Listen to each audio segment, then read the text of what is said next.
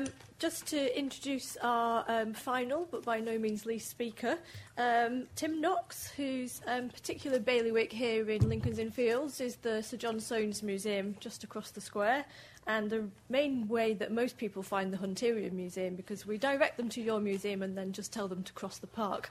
Um, you've got all the signs. Um, he's going to speak for us today on um, Cottingham's Museum of Medieval Art, and got some fantastic images, I think, for us to see. Thank you. Thank you, Jane. The, the Museum of Medieval Art uh, was the creation of the architect Lewis Nockalls Cottingham, who is a minor but rather interesting and, in fact, rather scholarly architect of the Gothic revival, who's best known today for an influential pattern book for ornamental metalwork, ironwork, called the Ornamental Metalworkers Director, published in 1823.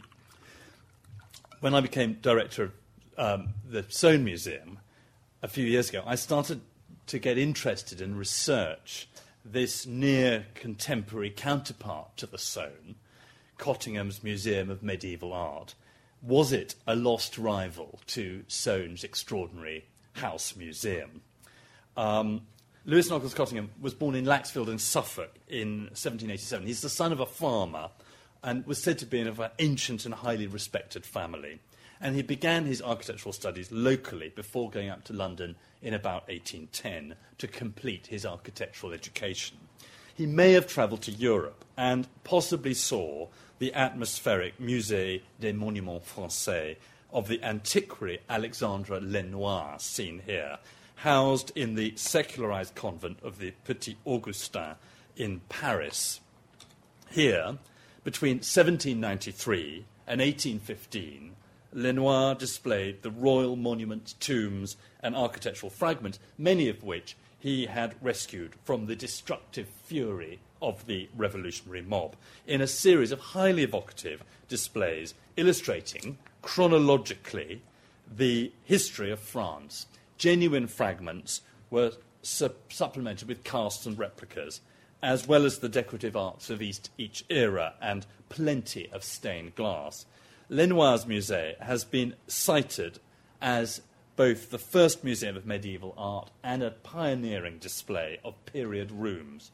And it's perhaps the p- closest counterpart to Cottingham's museum, and in, I strongly suspect it was its principal inspiration.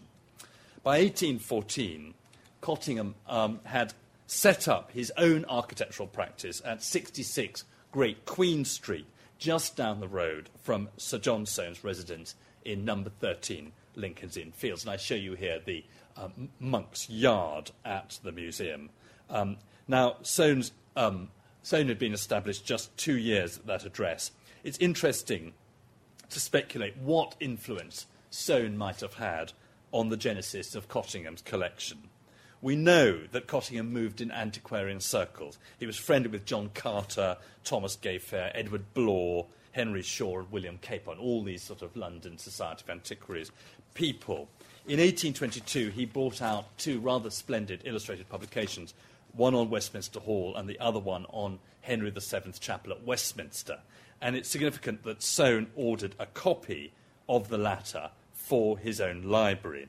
And in the preface to that work, um, it informs us that Mr. Cottingham gives lessons on civil architecture, for which purpose he has made an extensive collection of models and casts from the very best remains of Grecian and Gothic buildings.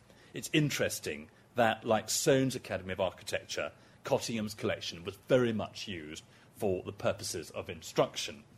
In 1825, being recommended, um, this is a, a, a plate of, of, of, details from that um, show. Um, um, in 1825, being recommended as an architect well skilled in Gothic architecture, Cottingham was appointed as, as architect for the restoration of Rochester Cathedral, then much decayed and mutilated, the work which continued until 1840. And his discovery of the tomb of Bishop Sheppey in one of the blocked up arches of the choir was commemorated by the publication of an account of its discovery, illustrated by engravings, which appeared in 1825. And the plate from this account gives us some idea of the casts and models of details um, he was procuring um, uh, uh, for his collection. And in fact, he ensured the original fragments from the tomb canopy, this is more of it as well, were carefully preserved in the cathedral crypt. And he didn't pinch them himself, at least.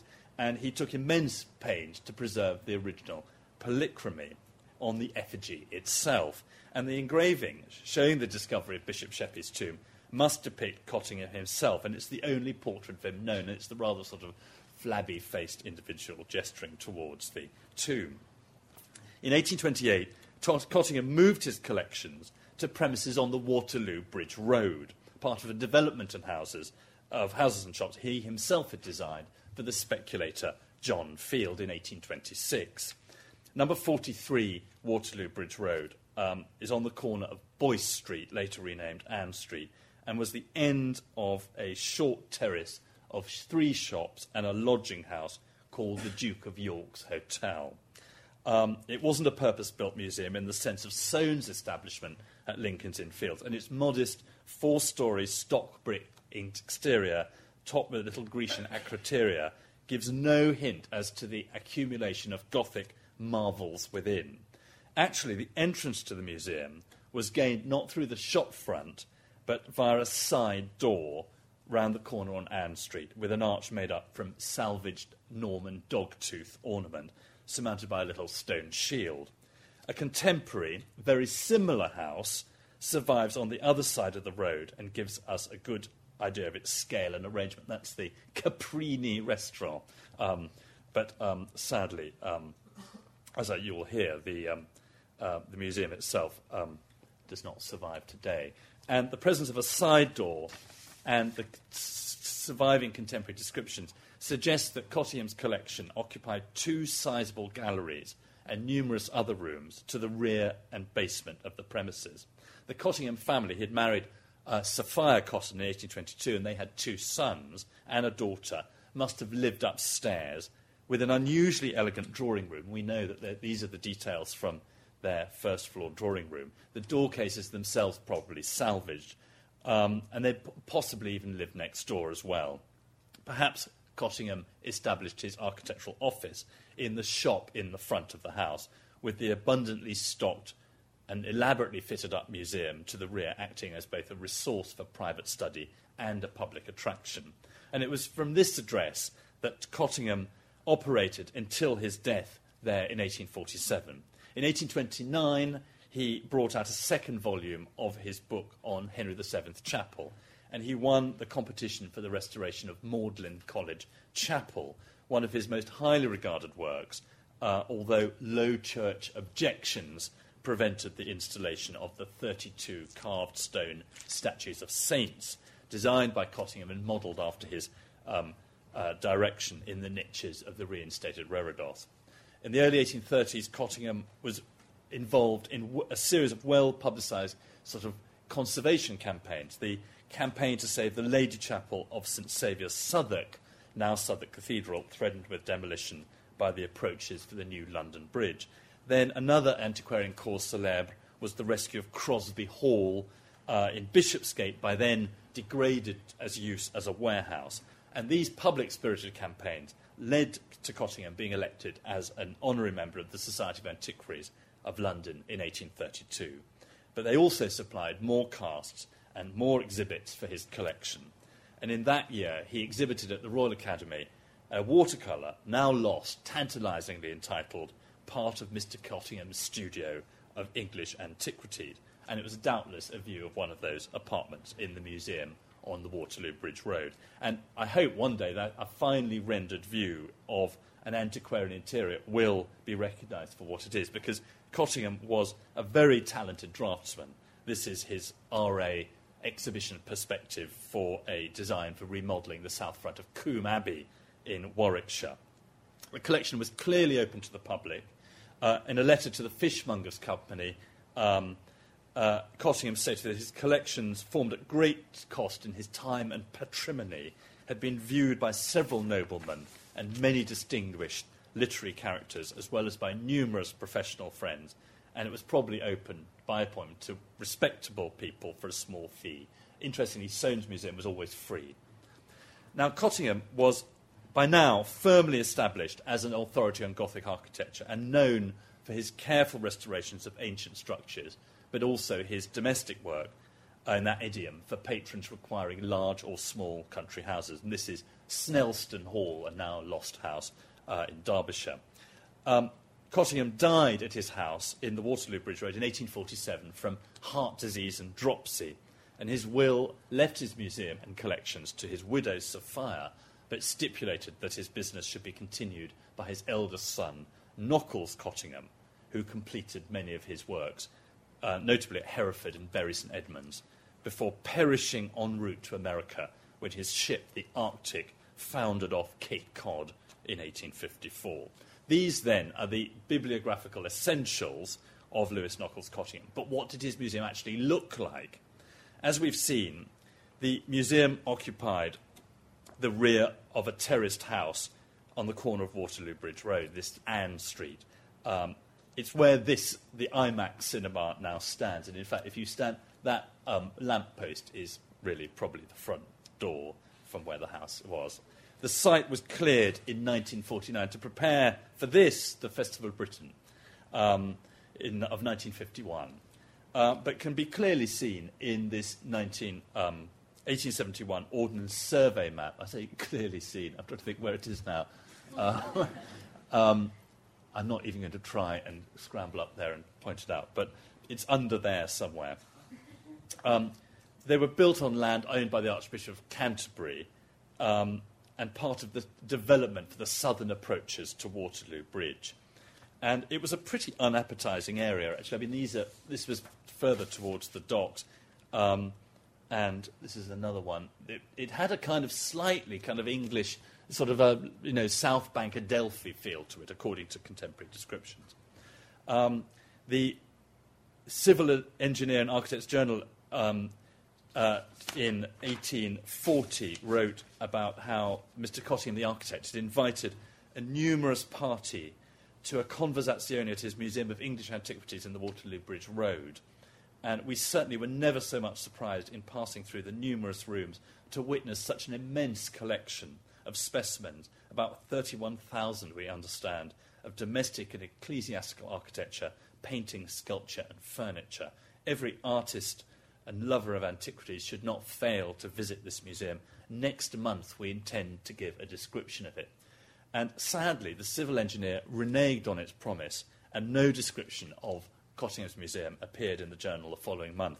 But luckily, in 1850, four years after Cottingham's death, a slim but informative descriptive memoir um, uh, of the Museum of Medieval Architecture and Sculpture, it was called that by then, was pub produced with the auctioneers Christie and Manson as part of a concerted campaign waged by the Cottingham family to, and admirers to persuade the government or the trustees of the British Museum to purchase the collection en bloc for the nation.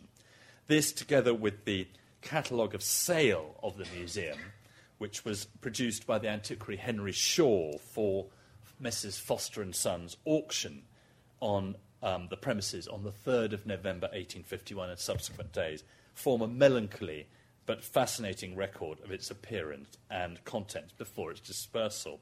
And the preface to this memoir explains this fine and extensive collection of architectural examples was made by the late Mr. Cottingham during the practice of up to 35 years for the purpose of professional study and comprises original specimens, models, casts, furniture, decorations from the most perfect remains of each epoch and style, arranged as apartments of appropriate character, thus forming a complete and practical illustration of, in the study of English architecture, ecclesiastical and domestic, from the period of the Norman invasion to the reign of Queen Elizabeth.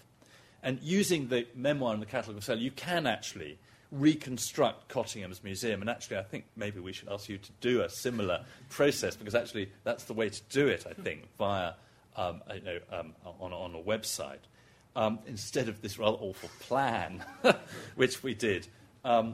But basically, you came off Ann Street into an anteroom, which is described as a small chamber in the style of Elizabeth's reign, with a chimney piece of can stone, richly carved, carved panelling, picture frame, and cornice.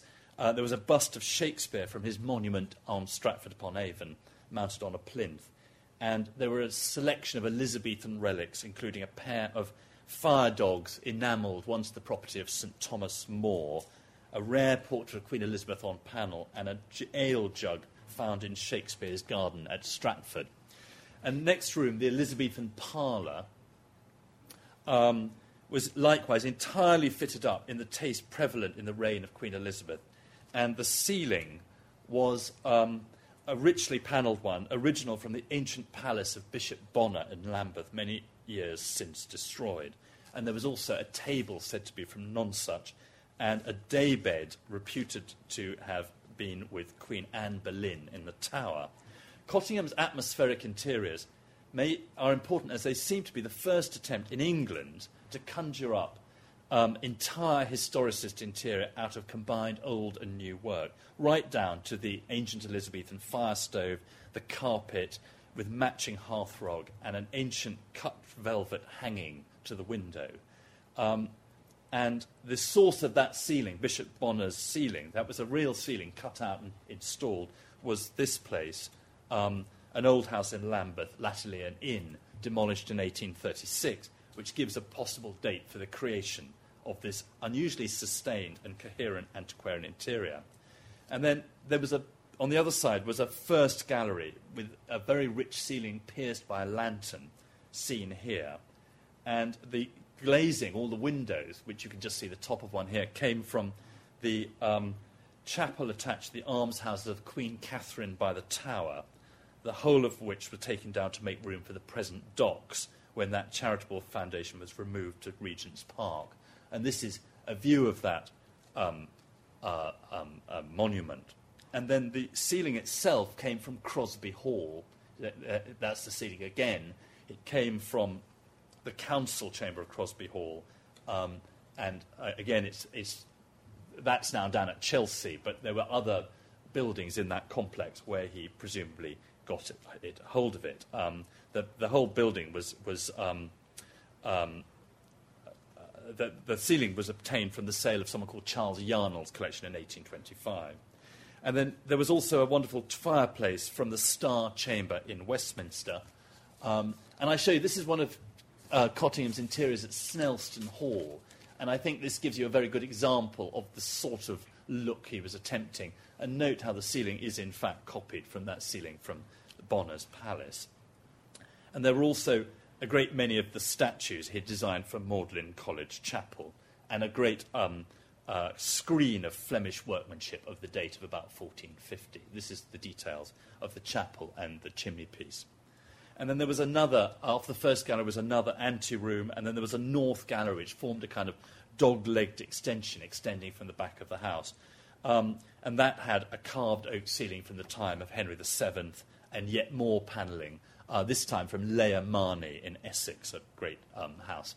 And then there was another window from St Catherine's by the Tower. Um, and then this is the sale catalogue showing some of the things that were sold off, including statues and there were even a number of um, this is some um, paneling, and then there were even classical antiquities such as that um, uh, canopic vase and the, the, the head of a, a, a, a, girl from Pompeii. Um, interestingly, that north gallery was built across the back garden of a neighbouring house, rather as Soane had commandeered the back gardens of his neighbours in Lincoln's Inn Fields for his um, museum. And um, again, it had extraordinarily elaborate sort of canopies and so on. And again, this is a photograph of the lost interiors at Snelston, suggesting some of the polychromy that um, I suspect lurked in this extension.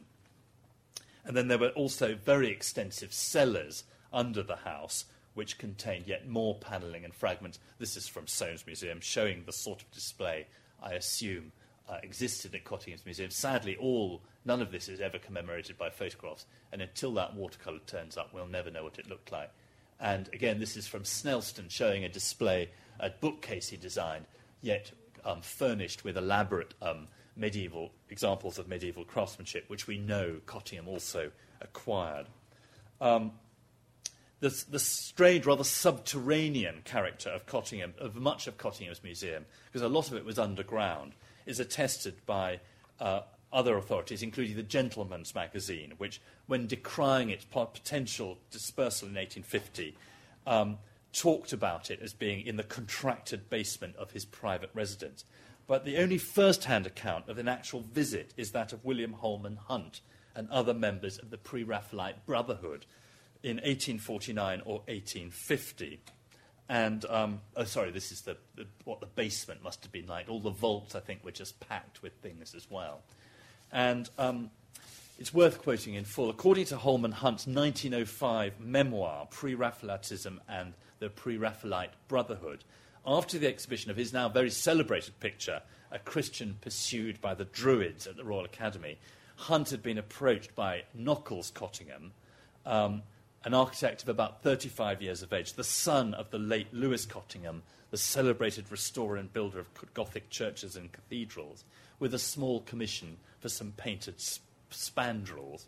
He also placed commissions with Dante Gabriel Rossetti and Thomas Woolner, and our whole party was invited by this stylish and much bescented appreciator to his house on the Waterloo Bridge Road.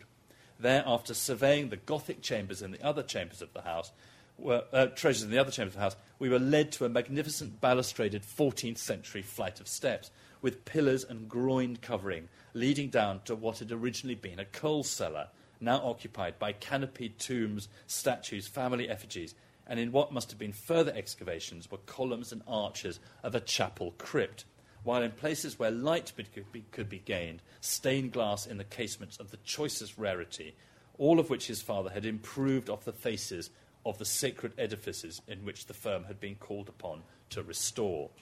In those days, this form of iconoclasm was regarded as meritorious rather than otherwise, for the restorer had doubtless replaced everything considered unnecessary in what was considered to be the correct early English style, and the loss of historic interest was in no way to be accounted for. And then Hunt goes on to relate how Nockalls' sharp practice and refusal to pay for his commission and records with grim satisfaction his death by drowning um, shortly afterwards while emigrating to America. And it's interesting, this is uh, Hunt's Mariana showing the stained glass, which he, um, I suspect, was rather similar to what he experienced. Now, Hunt's recollection of Cottingham's museum was pretty hostile and probably written down a, half a century after the visit. But it shows that people couldn't fail to be impressed by the sheer scale and comprehensiveness and quality of Cottingham's collection, despite its less than ideal setting. And the decision by Cottingham's widow and children to sell the museum in 1850 is hardly surprising. Um, formed at vast outlay and labour and cost, it must have been very much the toy of its creator and must have been really expensive to maintain. And so the sale catalogues of things were, were, were um, supplied. And there was quite a campaign to try and rescue the collection. Um, they hoped the British Museum would, would acquire it. They showed no interest. Um, they even said, you know, speculated how it could be accommodated. Even a suburban locality would do, even the terminus of a railway station or the riding house at Brighton. But um, nevertheless, it's, um, we also know that Pugin himself, despite the fact that many architects supported its acquisition for the nation, people like Sir George Gilbert Scott, Waterhouse, Shaw, and Seddon, and other prominent figures, campaigned for keeping Cottingham's museum it was Pugin himself who was instrumental in delivering its death blow. And he writes in about 1851 to John Hardman We rejected the idea of buying Cottingham's collection last night. And then he, in another letter, he says, um, um, I'm looked upon now as the man who upset the purchase of Cottingham's collection, but I could not do otherwise. In my conscience, they wanted £7,000, and any fellow could get the cast for himself for £500, and twice as good in my own belief is that when they pull it down, it will all be muck and broken plaster, only fit for the rubbish man's cart. And the sale did take place, everything lotted up, and even the larger items, such as Bishop Bonner's ceiling and the Crosby Place ceiling, were also uh, lotted up, and the windows from St. Catherine's Chapel. We know that the Reverend Dr. Drake, who was vicar of St. Pancras, bought this famous Flemish altarpiece uh, a Mr. Purnell of Stancombe Park bought a lot of stuff. He was apparently forming a comprehensive museum illustrative of art. Um, and the British Museum bought a processional cross, supposedly from Glastonbury, and a lantern, while the New York Museum, now forming, which I think must have been the Brooklyn Museum, acquired the marble African girl's head from Pompeii. And, but the builder, reporting mid sale, thought it a matter of regret that members of the architectural profession have not availed themselves so extensively as they ought to have done. And I suspect a great deal of it was undersold. But quite a lot of it, uh, of the collection, especially the plaster casts, found their way into the Architectural Museum at, established at Cannon Row a, few a, a year or so later. And then eventually, via the Architectural Museum in Tufton Street, were eventually inherited by the Victoria and Albert Museum. And if you look right up at the cast courts, you know, all those funny little casts up on the balcony, quite a lot of those seem to be Cottingham casts. Now, Cottingham's museum was scattered. Nockalls Cottingham was lost on his way to America. No, one's what hap- no, one, no one knows what happened to Mrs. Cottingham, who lived on until 1871. The premises in Waterloo Bridge Road su- survived on in commercial occupation until 1949. They were actually pawnbrokers when it was recorded by the Survey of London shortly before demolition. And, um, sorry, this is Pugin, the, um, the, the, villain, and sorry, this is the architectural. This is a, a survey done for the Survey of London in preparation for the demolition of all this area. Um, and oddly enough, they do record that there were still medieval fragments embedded in that building. And these are drawings in the Survey of London um, uh, collection, uh, now administered by English Heritage, Colin Thom. And there's also a plan which shows the vaults. Um, and they um, are now in, in the NMR in Swindon. But what's particularly interesting is um, sorry, these are just lots of little drawings. And then in the Survey of London, they actually did do a full survey of Bishop Bonner's ceiling. And indeed, but this is what I particularly like. This is uh, Geoffrey Fletcher's The London Nobody Knows, 1962. And he actually managed to, during demolition for the Festival of Britain site, he actually managed to sketch the house as it came down. And he writes in this book I've illustrated an oddity from the site of a new traffic roundabout in the Waterloo Road. The Gothic arch, a genuine one, was below premises occupied by a pawnbroker. Years ago, this house was occupied by L. N. Cottingham, designer of terraces and iron balconies. Extensively employed as a researcher of old churches, he assembled a rich collection of carvings and other church fittings, which ought, of course, to have been left intact. No doubt all these restorers' relics will be swept away long before this book is published. Indeed, they were. Thank you very much, ladies and gentlemen.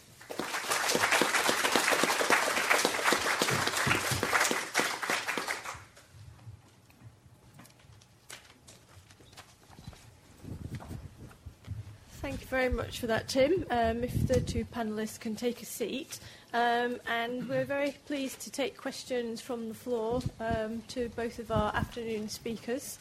Um, interesting to see um, the idea of the extension, quite um, key between the two very different collections at opposite end of the country and what two Londoners could actually bring together into uh, amazing collections. But open it to the floor for questions.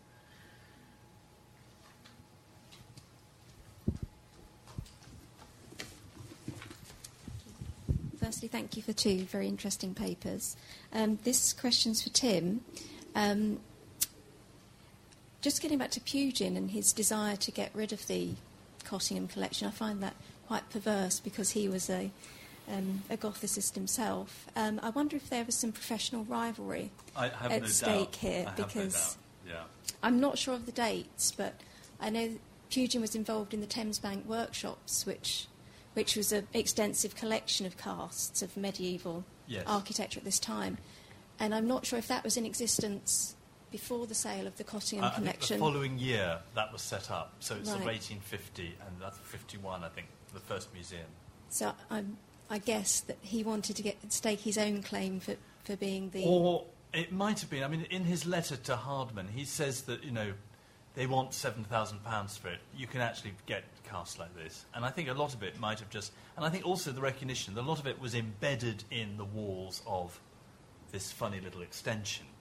And it's interesting that you know quite a lot of it was still there when the building was pulled down in 1962. You know, and God knows where it went. Um, so I suspect you know even though all those windows from St Catherine's by the Tower were lotted up, I think probably it was you know all expenses you know for the purchaser. You know that chilling little line in a in a sale catalogue, and a lot of people just never bid for them. Um, I wonder, can you speculate a little bit more about why the collection was refused for the nation? We've got a magnificent history here in Britain of looking a gift horse in the mouth, and I think it's just part of a long tradition of that. You just think of, you know, Calouste Gulbenkian offering his collection to the National Gallery and, you know, them interning him instead as, as an enemy alien, and they want, now it's in Lisbon. Um, I think it's just a question of, it's, you know, I don't know if you've ever had a kind of bereavement and had to do house clearance. It's quite easy just to think, oh, I'll just walk away from it. And I think that's probably what Mrs. Cottingham felt, you know, and just wanted to be rid of everything. And I think they did their very best. I mean, let's face it, they produced two catalogues, you know, the memoir and this other thing, this cell catalogue, to try and. And it was very much something that, you know, the old man had been interested in. I don't think they were particularly. And once Nockalls Cottingham had gone down in the icy deeps off Cape Cod, I don't think there was much. So uh, it's a terrible story, really, because it'd be rather wonderful to have a Gothic counterpart to the mm. Soane. But I suspect it wasn't as good as the Soane, he said loyally. Just to sort of counter that, Soane's Museum had been acquired a few years previously for the nation. It was an outright gift, Soane's A gift. So I'm wondering if that had the, the, was the final nail in the coffin, because it was a sort of house museum acquisition, Yeah. and to acquire Cottingham's was just a Soane too also similar left a lot exercise. of money for its upkeep, and you know, as though it was a private act of Parliament. So, you know, in a way, Soane had Soane had provided a really good model, Mm. um, whereas Cottingham had just died, leaving his wife with the problem. Sorry. So nice Hunterian precedence there as well, um, which I'm sure Caroline could tell you a lot more about. Um, any any further questions for um, yes on the top lady in the red sweater? Am I going to?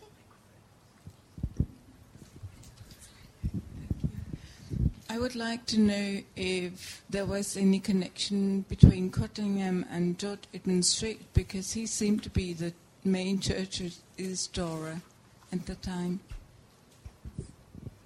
I don't, I don't know. Although Street, I think, is on the list of people who wanted to save it. Um, no, he wasn't. No, sorry. Um, I think Street is a sort of later generation. I think um, Lewis Nockalls Cottingham is sort of 1830s, 40s. Um, and I, th- I sort of think that George Edmund Street is, is the next sort of wave. And as you know, um, every generation of architects reacts against the former. So I suspect they probably didn't hugely admire, Street wouldn't have hugely admired um, Cottingham's work. Can I take chair's prerogative as well? Then, um, Marcus, could you tell us a little bit about some of the challenges that you've faced in putting together this website, um, and particularly perhaps if Tim's interested in commissioning you, then Yeah, exactly. we can get the a better pitfalls plan out than the way now. Um, well, um, this is being recorded, so I have to be a bit diplomatic. Um, We can But- edit. but um, I suppose, as, as with any project of this kind, there is um, a, a kind of a vision or you know an idea on the part of someone like me, in my case, an academic, um, in other cases, perhaps museum curators, and um, the design which the designer who is who is working on the project comes up with. Um, I was fortunate that I was working with someone who was flexible, who interpreted my brief um, on the first occasion in a way that I, you know, I felt I felt could be improved, and we worked together to achieve something which, in a sense, reflected my well, my sense of what was distinctive about the project, which was we're not creating a, a website resource or a database, but trying to visualize a museum from photographs and create the sensation of moving through space. So, um, one challenge is always going to be try, I suppose, um, a kind of diplomacy and negotiation. You can't do everything yourself. Um, other people will have their own perspectives, and you, you have that's, that's hard work. It's hard work for a, an academic who's teaching, and you know, it's a lot of emailing.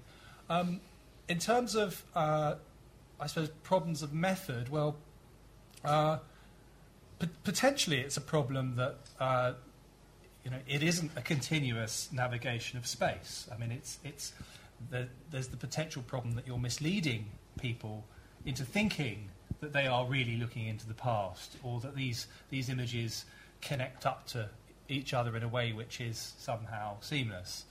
So. Um, one challenge I've faced, I suppose, is trying to make it very clear that, that it's, in a sense, an act of interpretation rather than of uh, uh, reconstructing in a strict sense. Um, so th- those are the sort of two issues I would. But at least you have the photographs. Well, that's unusual, and and, Really and what, what struck me was quite how detailed the photographs are when you when you zoom in. Um, uh, you can see all kinds of things that aren't obvious when the when the photograph is, is printed or, or in a smaller size. I mean, it might be a actually really useful model for other kind of lost. I mean, I was thinking of things like the house of William Burges Tower House or his house at Buckingham Street, a wonderful, in this case, a sort of architect's interior that we know where a lot of the items are, but they're all over Britain. Um, and it'd be a wonderful way of kind of you know repopulating those lost roo- lost houses. Sam.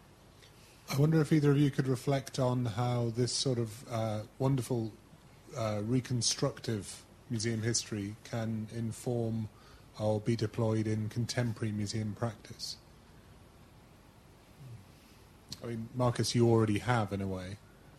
Um, what, I suppose uh, the, the issue that comes to mind most obviously for me is, is, is in terms of practice, is, is uh, the, way, the way in which an attempt to connect um, records of a past form of a collection to a collection which still exists might alert um, a museum going audience to the instability of collections, sense in which simply because you know there are lots of objects collected in, in a series of rooms which which seem to belong together doesn't doesn't entail that the collection has had a a stable history or, or that you can uh, necessarily account even for the presence of some things and the absence of others.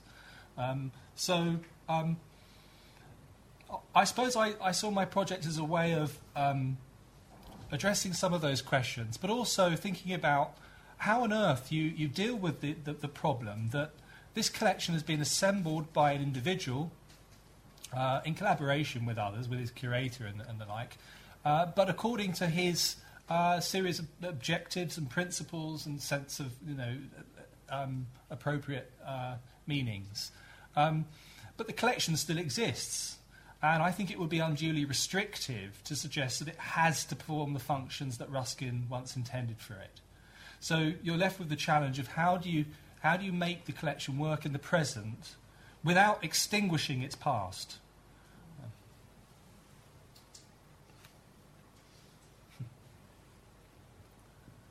Silence. well, then I would um, be grateful if you could join me in thanking all of our speakers that we've had today. Um, it's certainly been uh, very illuminating. Um, I've taken many things away from it. Um, us ladies obviously have to be careful when we go to the museum in case our sensibilities are offended on many occasion. Um, maybe it's a calm down dear incident, I don't know. Um, we're grateful to Henry Wellcome for keeping our lovely colleagues over at Euston Road in uh, continuous employment for at least the next 500 years, I think, by the time they've um, interpreted all of the material that was left behind. Um, we've seen chaos in two places, both in the Wellcome and um, in the uh, collections at Kew. Um, and some rude romping. I'll never go to the gardens with the same kind of frame of mind again, I have to say. Um, but ultimately, the conclusion that I've come away from from today's talks is when in Peru, don't poke the llamas. my thanks also go to, um, to uh, my colleagues, to Sam, um, to Carl up in the booth there, admirably keeping us on track with all of our audio, audio visual requirements. Uh, to Louise King, our archivist, to Sarah Pearson, our curator, and to Hayley Kruger, our learning and events officer, without whom today would most certainly not have come together as smoothly as it has done. Um, thanks also to our caterers for a bumper lunch. Um, there might still be some sandwiches around if anyone's hungry. Um, and also to the museums and galleries history group, um, who have been excellent partners in today's event. Um, as always, it befalls me to remind you that there are evaluation forms. We would be very grateful if you could fill them in. We do read them and we do even type up the results. So they are a useful feedback form for us to continue to improve our offer. Um, and finally, um, there are still museums and archive tours going to be um, available in about five minutes up in the uh, Lost Museums exhibition and also in the library if you didn't get a chance to, to have a look at that um, at lunchtime. Um, and actually, my very final thing, because I never miss a chance to plug what we're doing, um, and this is a captive audience, um, the 9th of June, just in case you haven't had enough of Lost London today, um, Philip Davies from English Heritage will be coming to share some of the fantastic images that he's found of the Holborn, Lincoln's Inn Fields, and the local area um, for um, an evening lecture at 7 o'clock, and there are still some tickets available if you're interested. Thank you very much, and um, enjoy the rest of the sunshine when you get to leave the building. Thanks.